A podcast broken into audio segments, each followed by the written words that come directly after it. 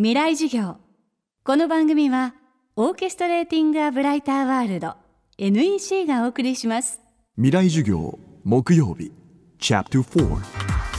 未来授業今週はこの秋全国3カ所で行われた FM フェスティバル2016未来授業。特別公開授業の模様ダイジェストでお届けしています。今週はロボット学の世界的な権威大阪大学大学院教授石黒博さんの授業です。人間は技術を使う猿で人間とテクノロジーは切り離せないという石黒さん。ロボットや人工知能が人間の雇用を奪うことは自然なこととも語りました。さらに人間は限りある肉体を捨ててロボットとなりいずれ無機物化していくだろうと1000年後の未来を予測しました未来授業4時間目私たちがロボットになる日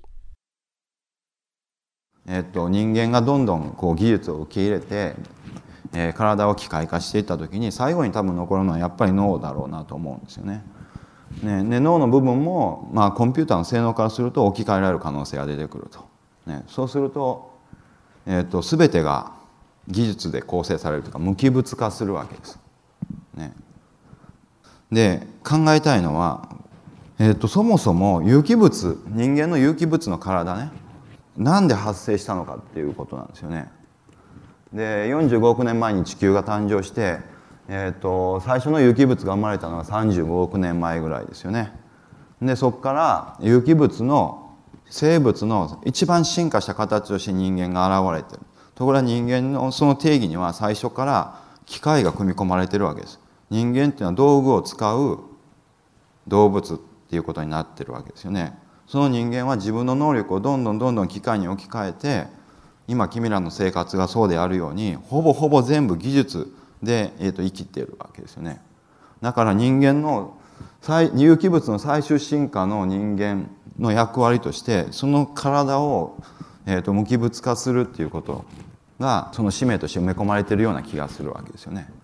でじゃあどうして無機物化しないといけないのか、まあ、答えは簡単なんですけど有機物っていうかタンパク質で体が作られている限りやっぱり寿命があるわけです今の,、まあまあ、あの特殊なタンパク質があればもっと寿命伸びるのかもしれないだけど今の生物の作り方だと120年ぐらいの、まあ、人間の体で作れば120年ぐらいの寿命が、まあ、あるわけですよね。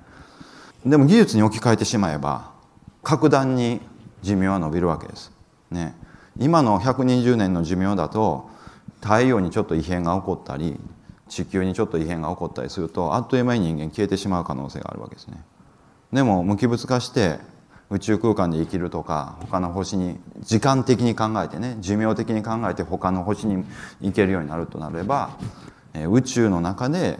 生き残りゲームができるわけです。ね、だから遺伝子っていうタンパク質あの有機物の仕組みはね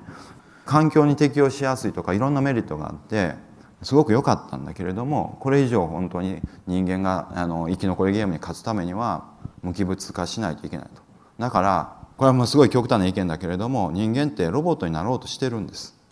ね、本当に千年先に人間が生きちゃんとこの世に生き残っていくには機械の体を受け入れるしかないのかもしれないと。だから僕の仮説ですよ、ね、でもこれ以外の仮説が思いつかないんです。ね、人間が存在することの意味って何かって言われたら今有機物っていうのはまあカタストロフィーっていうか触媒みたいなもんだよね。加速装置みたい知能の加速装置みたいなもので複雑で壊れやすいけれども進化を促すにはすごく便利だったんだよね。でもそうやって知能をどんどん積み上げていってその知能が技術を作り出してさらに寿命を延ばそうとしていると。ね、でそれは、えーと、再び人類が無機物に戻ると、まあ、そういったことを促してるんじゃないかなと思うわけですよね。ねでそれが僕はその人間とロボットの本当の関係なのかもしれないと、まあ、いうふうに思うわけです。ね、検証のしようがないですよ。千年先だからね。君らも関係ないです。僕ももちろん関係ないけど、えーと本当の人間の存在価値っていうのは今みたいに考え直してみるとねちょっと面白いかもしれない。まあ大体みんなちょっとなんかシュンとしちゃうんだけどね。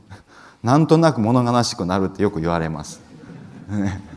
みんなシュンとなっちゃう。じあの負に落ちるとはよく言われるんだけどね。まあ君らももう一回考えてほしいです。この世に人類が存在したことの本当の意味って何だろうと。ね。ということで、えーと、今日の授業はこれで終わりにします。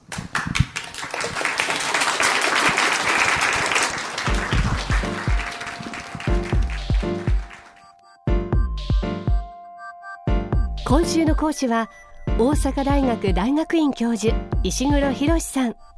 今日のテーマは私たちがロボットになる日でした。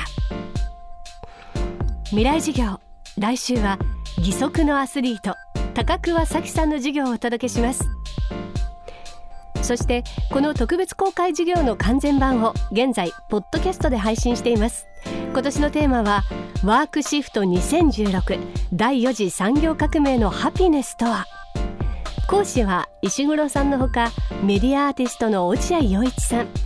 パラリンピックで3種目に入賞した義足の日本最速女王高桑早紀さん。IoT もののインターネットの第一人者坂村健さん。そして登山家で冒険家の三浦豪太さんです。詳しくは未来事業2016で検索してください。